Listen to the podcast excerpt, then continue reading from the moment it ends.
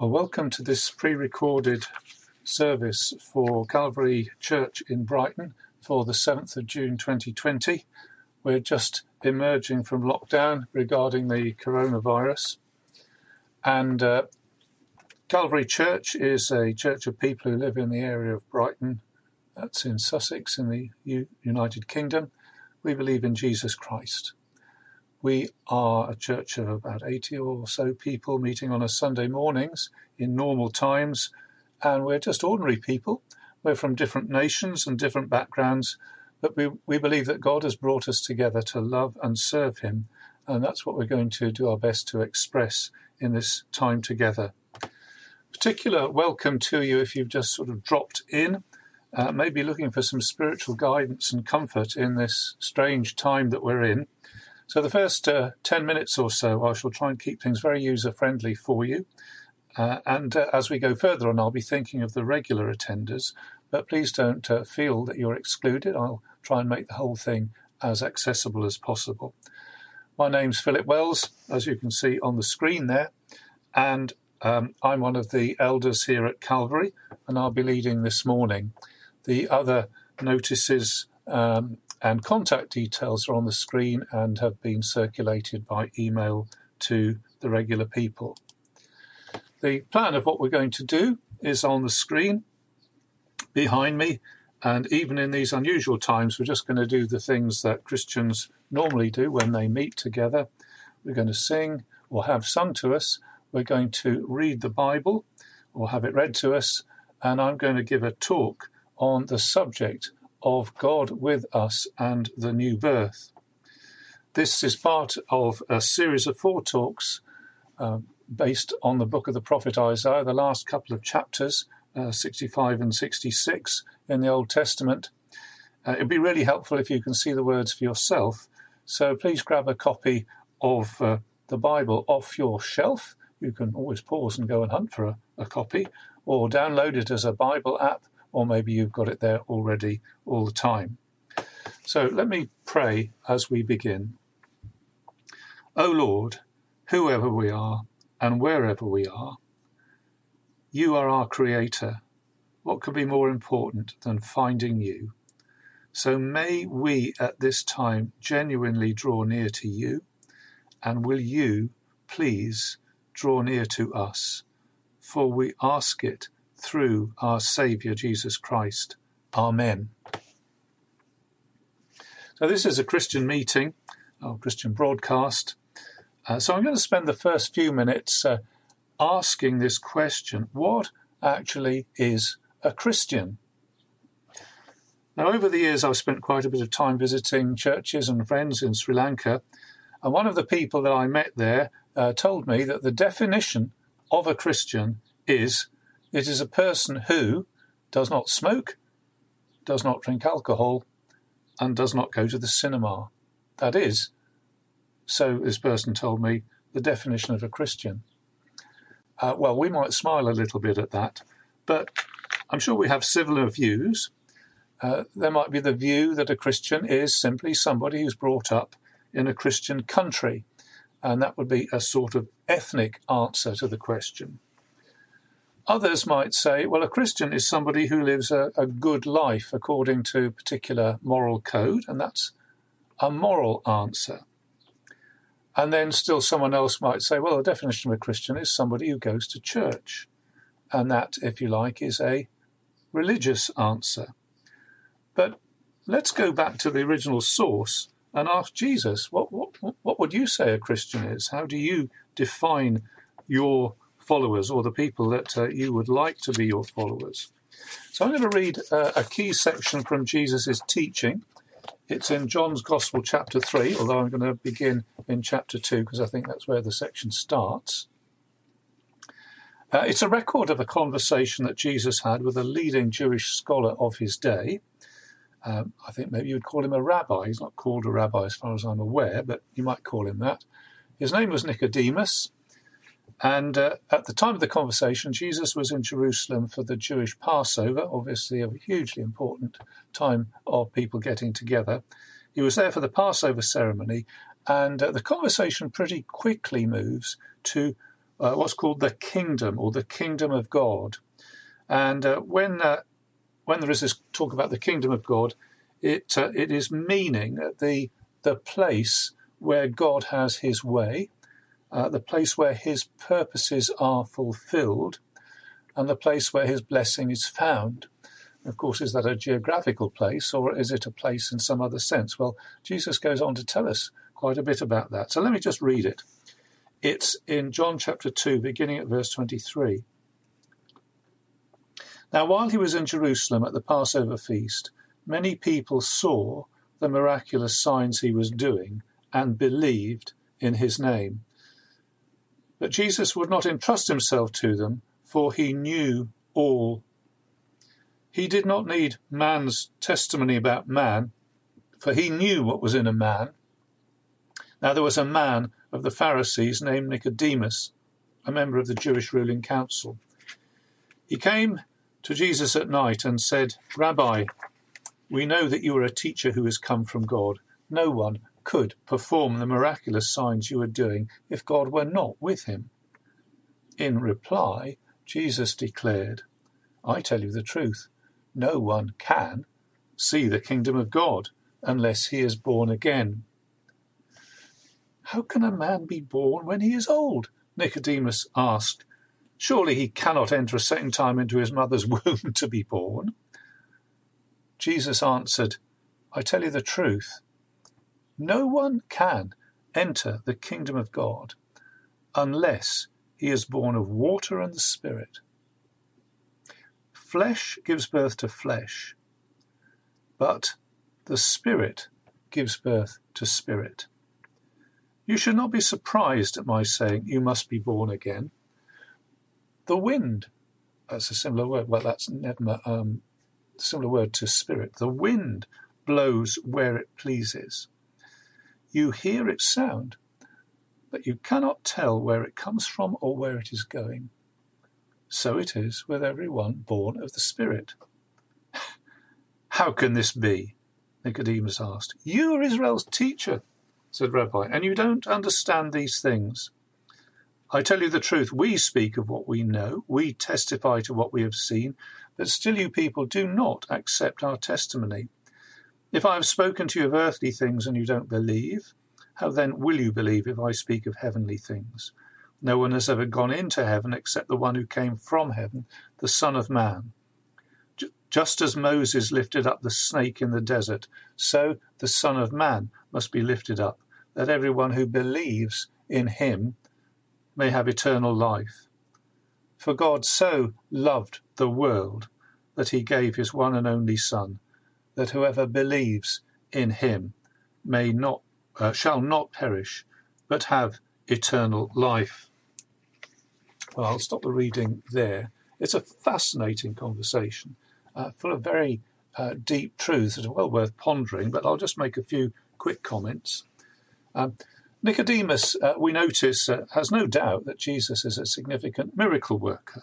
We know you're a teacher who's come from God. No one could perform the miraculous signs you're doing if God were not with him. Uh, he knows that this is there's an impos- impossibility here. It's impossible that uh, he should do this without backing, or indeed sending, by God Himself. And then Jesus takes up the conversation and he picks up that thought of impossibility and he says, Well, I'll tell you something that's impossible.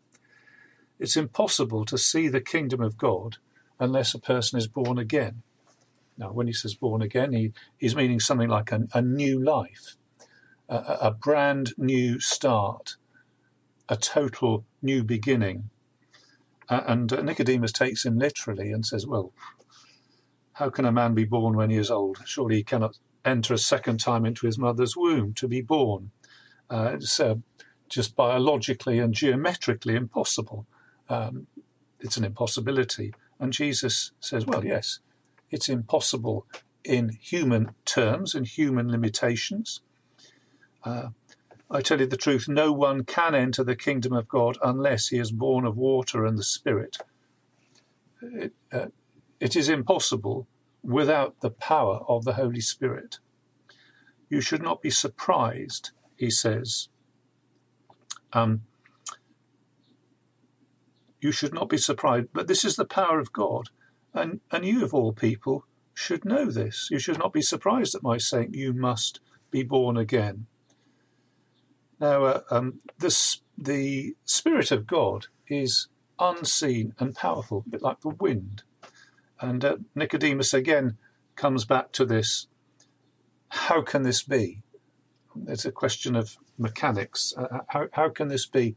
Meaning within human possibilities and capacities. But Jesus is saying, well, I'm not talking about what's within human possibilities and capacities. Um, it, there certainly is a humanness about this. There is certainly is a human aspect, uh, or if you like, a human side to this coin, because he talks about believing, people believing in him. That's a human activity. But uh, the other side of the coin is completely supernatural. Uh, this goes on um, by the power of God. And I should also say that Jesus links it within a specific act within the human realm of history.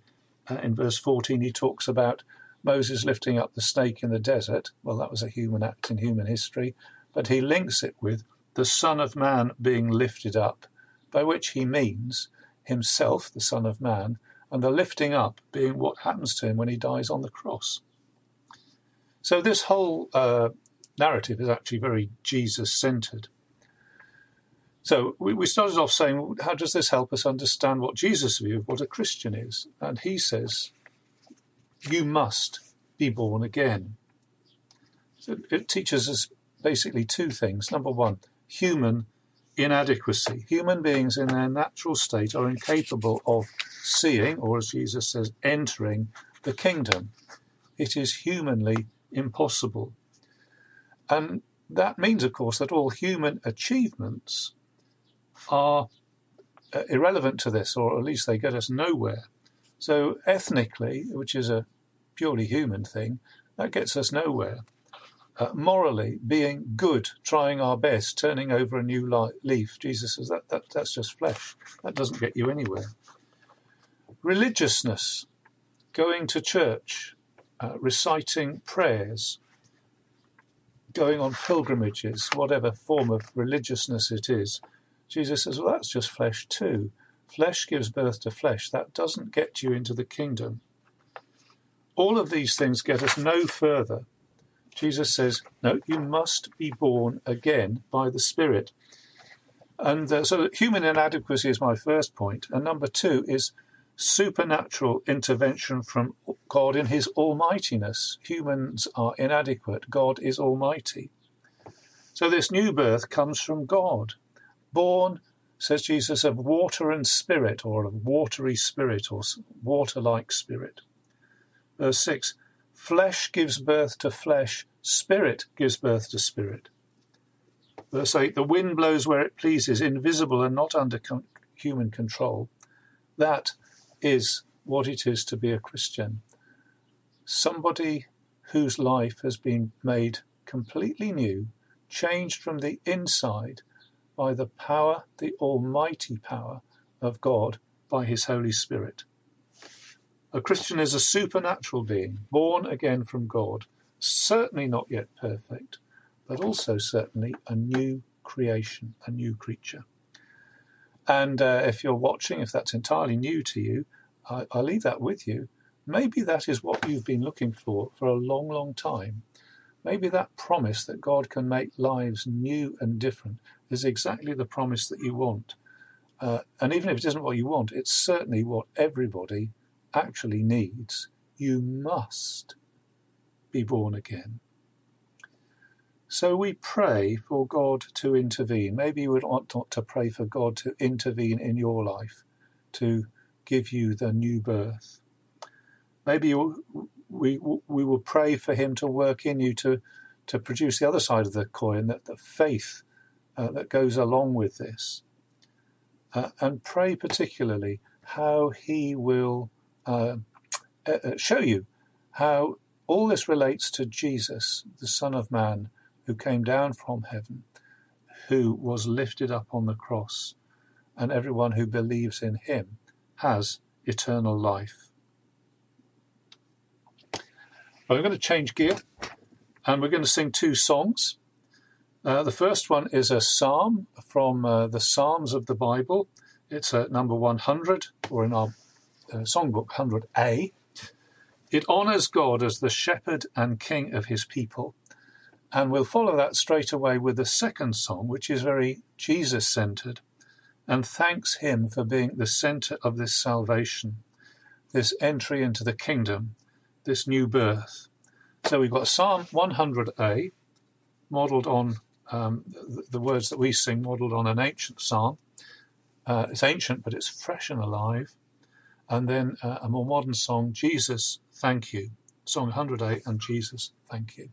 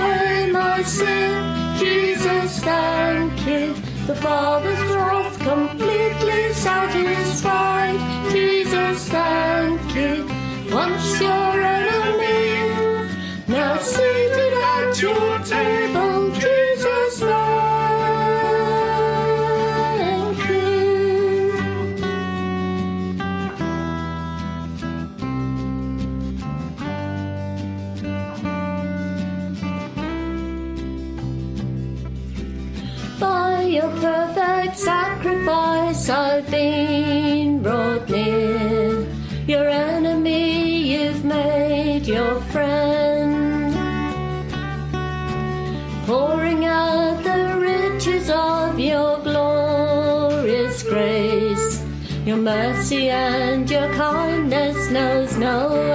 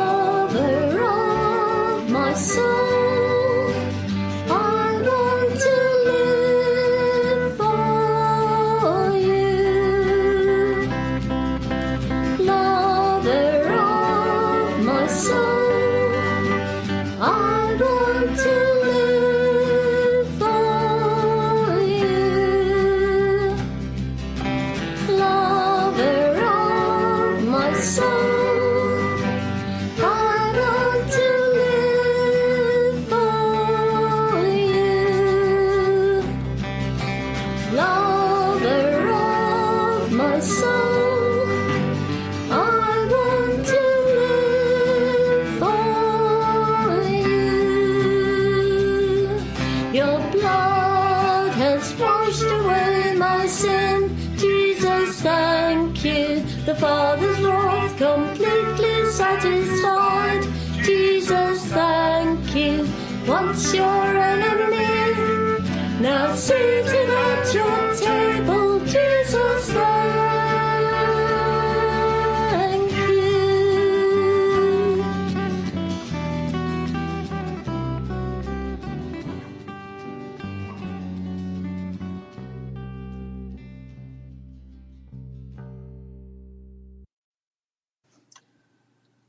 Well, we've sung those two songs, and now I'm going to uh, pray a prayer. Invite you to say Amen at the end of it, if you've agreed with it.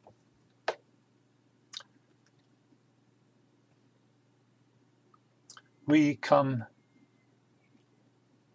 in this unusual way, Almighty God, to humble ourselves before you and to lift our hearts and our souls and our thoughts and our love to you in adoration and devotion. For you are the God who has made us. You are the, sh- uh, the shepherd. We are the sheep. You are the Almighty One. We are the dependent ones. And we want to honor and worship you. We want to thank you for the wonderful power and patience, compassion that you have exercised over us and in our lives. You know our frame, that we are as dust. And uh, as a father has compassion on his children, so the Lord has compassion on those who fear him. We want to come before you in fear and respect, in reverence and honor. We come to you as our creator and our shepherd and our redeemer and our king, the one who has gone to great lengths to save us, the one who sent his son Jesus to be lifted up on the cross so that he might pay the price for our sins and enemies become his friends. Jesus, thank you. We come with gratitude to you, Lord. We pray for your blessing on this world uh, with all its problems. We thank you for the mercy by which the current um, crisis has not been uh, uh, extended too long. Thank you that you've seen us through, uh, at least uh, thus far, and we want to be grateful to you. We still pray for those who suffer.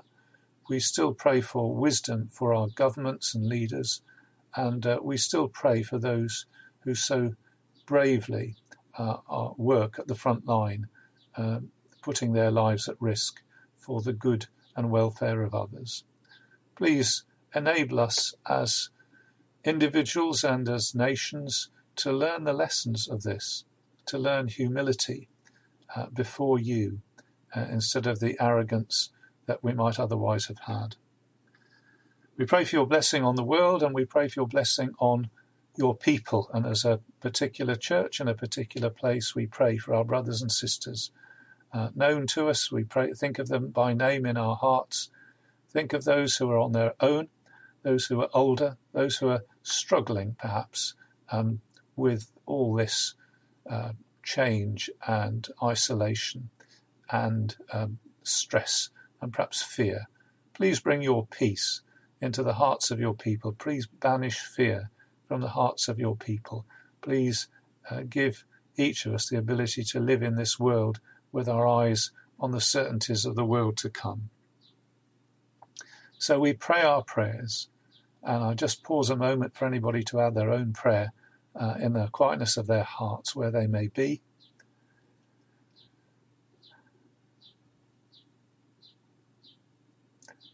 We lift our prayers to you in and through Jesus Christ, our Lord and Saviour. Amen. We're going to sing another song, or have sung to us another song. It's called The Splendour of the King.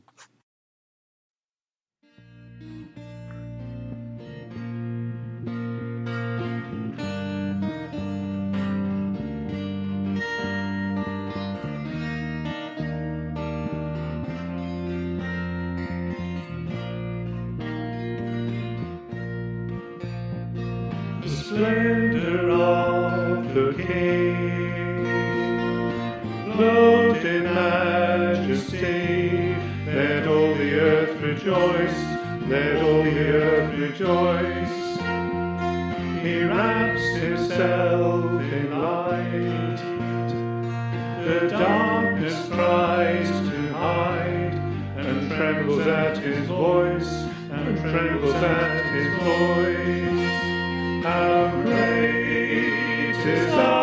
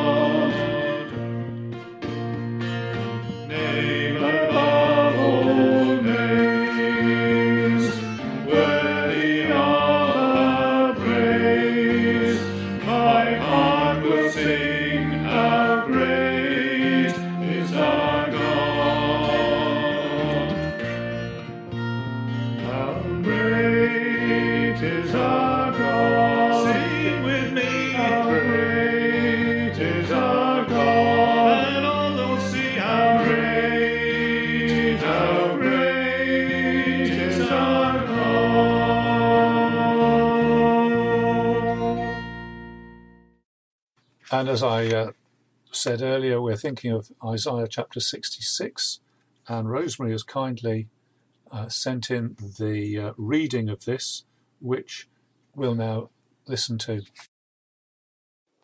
Isaiah chapter 66, reading from verse 1. This is what the Lord says Heaven is my throne, and the earth is my footstool. Where is the house you will build for me? Where will my resting place be? Has not my hand made all these things, and so they came into being, declares the Lord? This is the one I esteem, he who is humble and contrite in spirit, and trembles at my word. But whoever sacrifices a bull is like one who kills a man, and whoever offers a lamb like one who breaks a dog's neck. Whoever makes a grain offering is like one who presents pig's blood, and whoever burns memorial incense like one who worships an idol.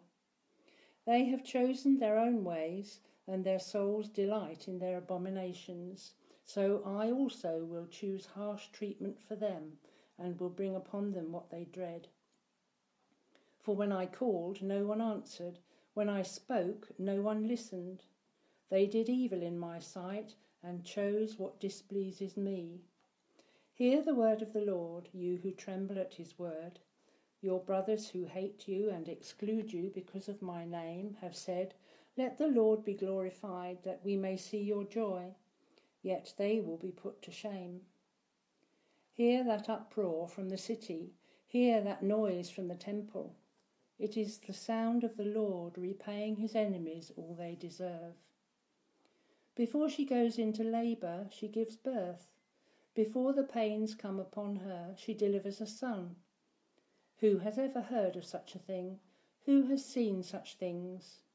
Can a country be born in a day, or a nation be brought forth in a moment? Yet no sooner is Zion in labour than she gives birth to her children. Do I bring to the moment of birth and not give delivery, says the Lord? Do I close up the womb when I bring to delivery, says your God? Rejoice with Jerusalem and be glad for her, all you who love her. Rejoice greatly with her, all you who mourn over her for you will nurse and be satisfied at her comforting breasts. You will drink deeply and delight in her overflowing abundance. For this is what the Lord says I will extend peace to her like a river, and the wealth of nations like a flooding stream. You will nurse and be carried on her arm, and dandled on her knees. As a mother comforts her child, so will I comfort you and you will be comforted over Jerusalem. When you see this, your heart will rejoice, and you will flourish like grass. The hand of the Lord will be made known to his servants, but his fury will be shown to his foes. See, the Lord is coming with fire, and his chariots are like a whirlwind. He will bring down his anger with fury, and his rebuke with flames of fire. For with fire and with his sword the Lord will execute judgment upon all men, and many will be those slain by the Lord.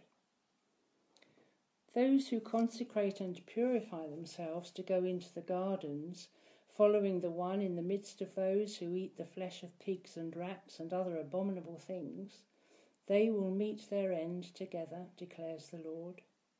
And I, because of their actions and their imaginations, am about to come and gather all nations and tongues, and they will come and see my glory. I will set a sign among them, and I will send some of those who survive to the nations, to Tarshish, to the Libyans and Lydians, famous as archers, to Tubal and Greece, and to the distant islands that have not heard of my fame or seen my glory. They will proclaim my glory among the nations, and they will bring all your brothers from all the nations to my holy mountain in Jerusalem as an offering to the Lord. On horses, in chariots and wagons, and on mules and camels, says the Lord. They will bring them, as the Israelites bring their grain offerings, to the temple of the Lord in ceremonially clean vessels and I will select some of them also to be priests and Levites, says the Lord. As the new heavens and the new earth that I make will endure before me, declares the Lord, so will your name and descendants endure, from one new moon to another, and from one Sabbath to another. All mankind will come and bow down before me, says the Lord, and they will go out and look upon the dead bodies of those who rebelled against me. Their worm will not die, nor will their fire be quenched, and they will be loathsome to all mankind. Thank you, Rosemary, for reading to us. Uh, before we think carefully about this passage in the Bible, we're going to pray, and uh, Ray is going to lead us in a prayer about um, asking that we would hear what God is saying to us. Thank you, Ray. Father, we come to you today to ask your blessing upon us as we gather together in this rather strange way, Lord, over the uh, over the internet, whether it's by audio or by YouTube, Lord, and we do thank you uh, for this ability to still be able to meet in this way. We do thank you too, Lord, for the way you've uh, helped Philip and others, Lord, who have been preaching in these uh, difficult times of the pandemic. And Lord, we do pray for today as Philip has prepared as he's uh, recorded and uh, prepared uh, the video and the voice recording for us. Lord, we do pray that you would help us as we listen, as you have, as we, we pray that our ears might be opened, Lord, that our hearts might be prepared to receive, and our minds, Lord, too, would be open uh, to what you are teaching us today. And Lord, we do pray that you would help us each one in our varying needs, in our different situations. That, Lord, we do thank you for the way you have provided for us. And Lord, as you have provided uh, bread to eat, our food to eat, we do pray. And now, Lord, that this uh, spiritual food, Lord, because man shall not live by bread alone, but every word that comes from your mouth. And so, Lord, we do pray for that word today, that, Lord, by your Spirit, uh, we might be greatly blessed, we might be greatly encouraged, we may be greatly built up and strengthened in these difficult days. And so we do commit Philip to you now. In Jesus' name we pray. Amen. Uh, thank you, Ray, for your prayer. And now we're going to uh, change gear again and uh, look carefully at this passage together. Well, we've prayed, so we're going to look now at our passage, Isaiah chapter 66, and around the first 14 verses.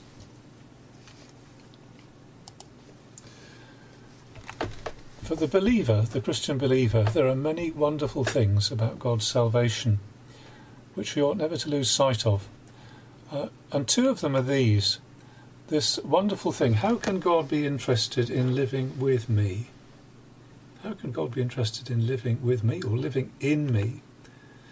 And here's another wonderful thing how much I needed to be changed, and what an inner miracle God has done for me in changing me, in the depth of what He has done. Who can fathom the depth of what He has done for His believing people? So, in New Testament terms, uh, these are the issues of the indwelling Holy Spirit uh, in the current age and the miracle of the new birth, as it would be, uh, uh, as the New Testament calls it. But these are not simply New Testament matters, they're actually uh, they're not things that spring out of nowhere, but they are fulfillments of passages like the one we're looking at today. So, God with us and the new birth. Let's just put this briefly into context in Isaiah, the book we've been reading through. These uh, latter chapters as we've said before, could well have been written with the Babylonian exiles as the target audience. Maybe as they're in Babylon, or maybe having returned from Babylon. And so the chapters embrace extremes, like the extreme and desperate need of sinful human nature. Uh, 59:12 Our offences are many in your sight. And these chapters are also extreme in uh, emphasizing the nature of God's grace. Uh, grace meaning God acting out of sheer one sided kindness. 64 1 Oh, that you would rend the heavens and come down. And these chapters also reach the very high point of declaring the fullness of God's purposes.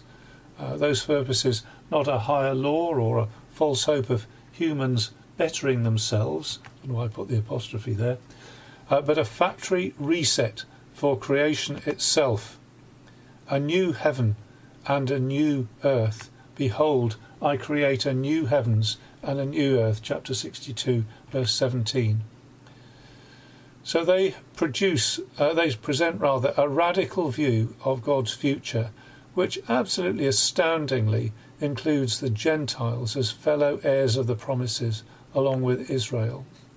Nations will come to your light, and kings to the brightness of your rising. Chapter 60, verse 3. So, our passage, and we're just going to look at the first half of this chapter, what does it say? And uh, to my mind, it seems to gather neatly around two themes, although, to be perfectly honest, the commentators are never quite agreed on how the divisions of the chapters like these work out. But to me, it seems to gather neatly around two themes. One, the temple, where God and humans meet. So in verse 1 it says, Where is the house you will build for me? Where will my resting place be? And in verse 6 it talks about the temple. Hear that uproar from the city, hear that noise from the temple. So uh, the temple is here in this passage. There's the temple set on a holy mountain. Um, uh, number two, birth. The birth of a new people. There in verse 7 before she goes into labour, she gives birth. Before the pains come upon her, she delivers a son. And in verse 13, as a mother comforts her child, so will I comfort you. You will be comforted over Jerusalem. So, those two ideas the temple and uh, the birth, the pregnant woman giving birth to her child. And uh, although it might seem a strange thing to us to compare a city with a woman, it's actually uh, common, commonly featured uh, Old Testament and New Testament, uh, the city as a woman, uh, J- Jerusalem, Zion, New Testament, uh, Jerusalem is the bride dressed for her husband. So let's take those in order then. Number one, the temple. The temple, the place where God and humans meet. Now, the temple uh, in the heart of the city has been uh, something that Isaiah constantly comes back to.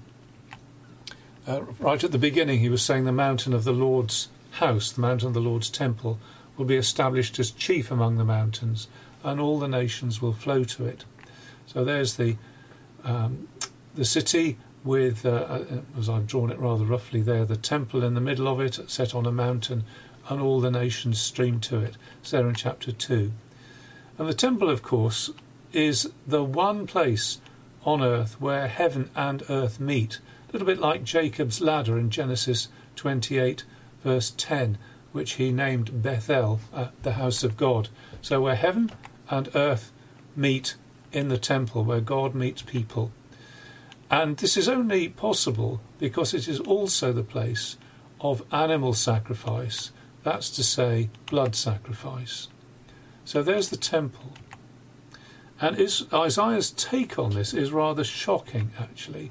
So in 66.1, he raises a query over the adequacy of a humanly built house for God. This is what the Lord says Heaven is my throne, and the earth is my footstool. Where is the house you will build for me? Where will my resting place be? Has not my hand made all these things so that they came into being, declares the Lord? So, this whole question uh, if God is so great, where does that leave this tiny human made building? What significance can it possibly have? Uh, it certainly can't capture God. And that question was actually always present from the beginning when uh, Solomon inaugurated the temple, 1 Kings 8:27, he was very conscious of this. Heaven, even the highest heaven, cannot contain you. How much less this temple that I have built? So we come smack up against the very incredible greatness of God and this question how can God possibly, really, in any sense, uh, interface with human beings? It's a mighty question. Will God the God of heaven, the Creator God, really dwell with us. And the second uh, thing that uh, Isaiah questions is the acceptability of animal sacrifices. And we've seen these are a key part of the temple. So not only is he querying the very thought of the temple, but he's very strongly querying the acceptability of animal sacrifices. In verse 3, Whoever sacrifices a bull is like one who kills a man. Whoever offers a lamb is like one who breaks a dog's neck. Whoever makes a grain offering is like one who presents pig's blood. Whoever burns memorial incense is like one who worships an idol. They have chosen their own ways, their souls delight in their abominations. Well, they're highly critical of these animal sacrifices and the people offering them. So let's put a question mark over that. But you say, well, surely these are vital, a vital part of this whole temple setup. And uh, Isaiah is saying, well, there are some circumstances, at least some circumstances, where they're not vital. In fact, they're not. Um, they're not even uh, acceptable. Uh, these sacrifices that were the ones that were laid down, uh, they ought to be. Surely you'd think they ought to be valid and precious, but no. Uh, they're as unclean as, well, as unclean as murder. Is like uh, one who sacrifices a bull is like one who kills a man, or as unclean as pig's blood, which uh, would be a, absolutely repellent to Isaiah's audience. So it's a very shocking take. Even this beautiful God ordained temple, well, there are big question marks over it. And uh, the question mark here is linked with the lack of person to person response from the people of God. Verse 4 uh, I will bring upon them what they dread, for when I called, no one answered. When I spoke, no one listened. They did evil in my sight and chose what I delight, uh, that in which I delight not. I called, no one listened. So these rituals become repellent without personal relationship. That's a very crucial statement. Um, the Isaiah vision of the future is of a people who are linked to God not through ritual but through relationship, personal relationship. And Isaiah seems to point to a different temple, rather a radical thing.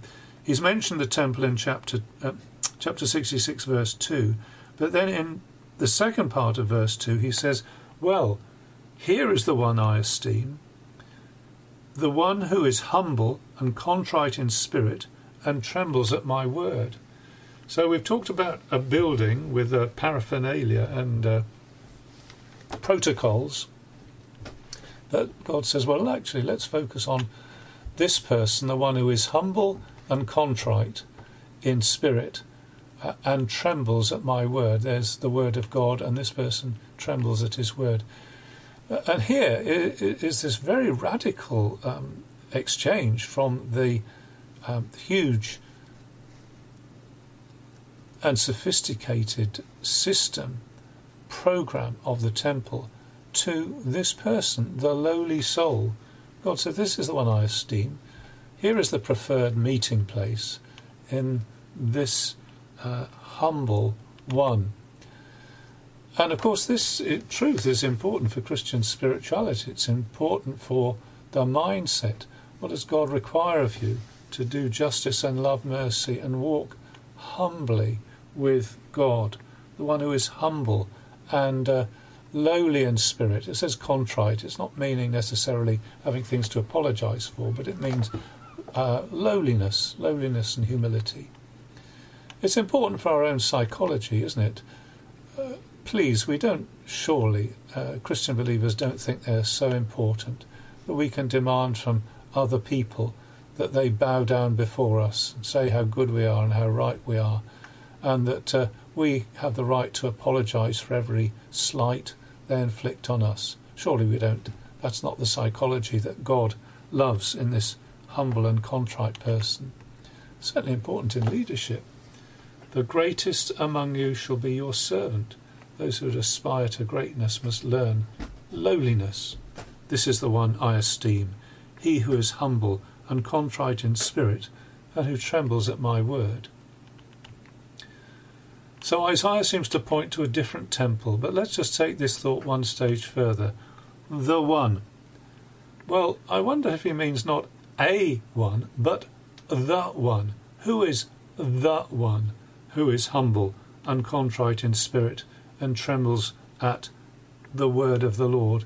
This one who is highly esteemed, well, there is somebody of whom God specifically says, uh, He is my chosen one in whom my soul delights. I highly esteem him.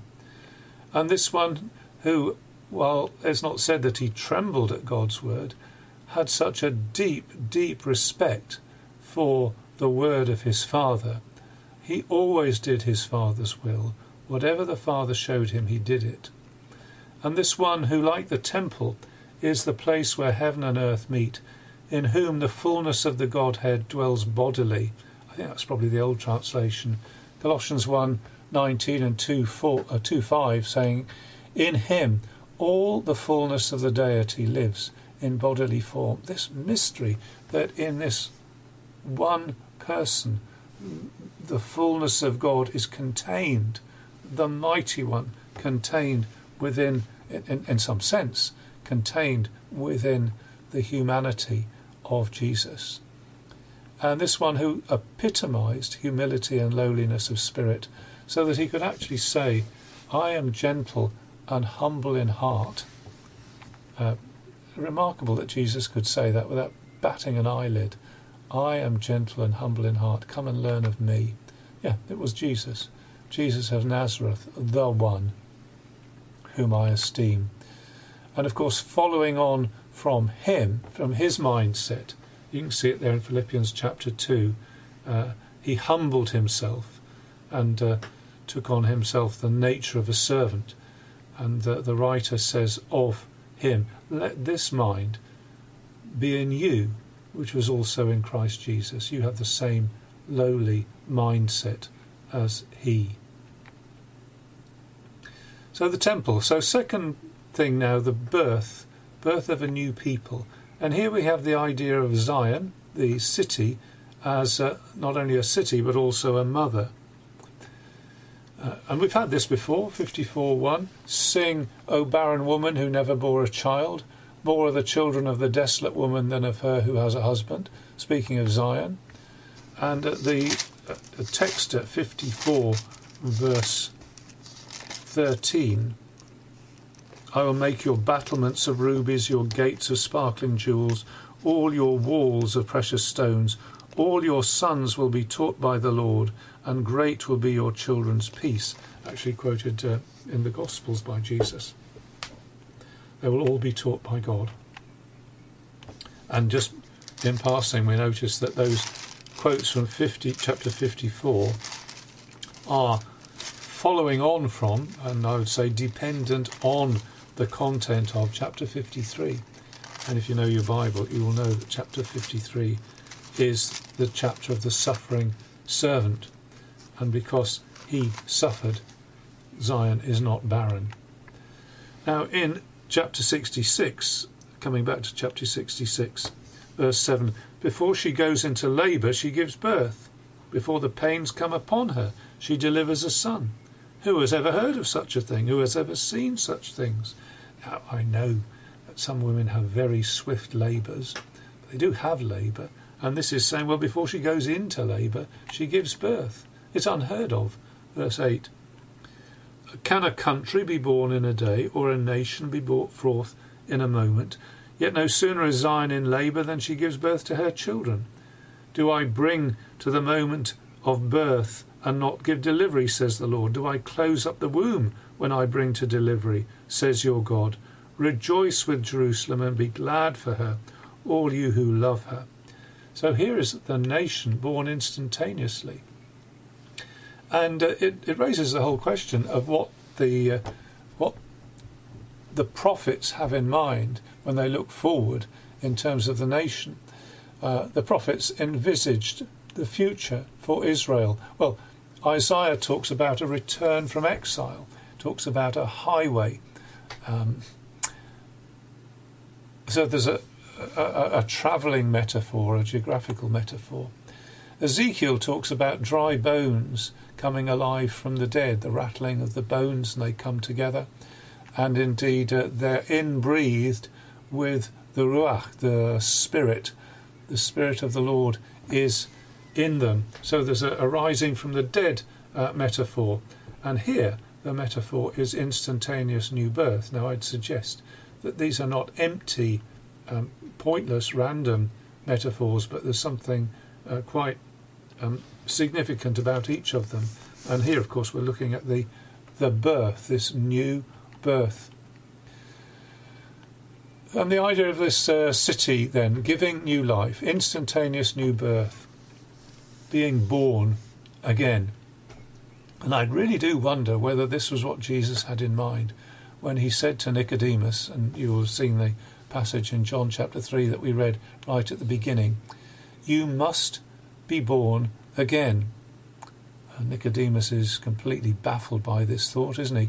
And Jesus says, Well, you are Israel's teacher, and do you not understand these things? Shouldn't you have known? Wasn't it there in your scriptures? Wasn't that exactly what your scriptures said? that uh, there will be, there must be, a new birth. The necessity of a complete new beginning, uh, not as a rock in the sky or of a rabbit out of a hat, but as foretold in Scripture. Nicodemus, you should have understood that. You should have known that. And you need to have it. You must be born again. and that uh, must surely carries with it a promise that that's something that God can do. Uh, it is a God thing. Uh, you can't make yourself be born, can you? It's a, it's something that comes to you from outside. But uh, the idea that we have a God who is so sovereign and gracious and almighty and life giving that he can give new birth to the dead. Oh Lord, do that for many people. Maybe do it even for some listening to this just now. And the second uh, thought here of uh, Zion is uh, that of uh, comforting, feeding, nourishing her children. Uh, it's in verse 11. Uh, for you will suck, I think is the translation really. You will nurse and be satisfied at her comforting breasts. You will drink deeply and delight in the glory of her abundance, or is it the abundance of her glory, uh, translated as the overflowing abundance? For this is what the Lord says Behold, I will extend peace to her like a river, and the glory of the nations like a flooding stream, and you will nurse and be carried on her arm, and dandled on her knees. As a mother comforts her children, so will I comfort you, and you will be comforted over Jerusalem well, it's, uh, uh, it's full of sort of maternal comfort, is it? Isn't it? The baby suckled at the comforting breasts of the mother Jerusalem. And that repetition of comfort in verse 13 as a mother comforts her child, so will I comfort you, and you will be comforted over Jerusalem. Now, I did look it up. Uh, Hebrew, forgive my pronunciation, I think it's Naham. And in the Greek version, it's a paraklesis, which you'll recognize as um, the paraclete, the comforter. And it's the same uh, couple of words, or the two Greek and Hebrew translations uh, of chapter 40, verse 1 Comfort, comfort my people, says your God. Very famous chapter. And I notice that uh, in Luke chapter 2, verse 25, we find Simeon, who was in the temple when the baby, uh, or perhaps the child Jesus, came, and he was waiting for the consolation, or perhaps better, the comfort of Israel, waiting there, waiting for the paraklesis of Israel. And when he saw the baby Jesus, let me look it up, try and get it right. Luke chapter 2, verse 25. There was a man in Jerusalem named Simeon who was righteous and devout. He was waiting for the consolation of Israel, and the Holy Spirit was upon him. It had been revealed to him by the Holy Spirit that he would not die before he had seen the Lord's Christ. Moved by the Spirit, he went into the temple courts.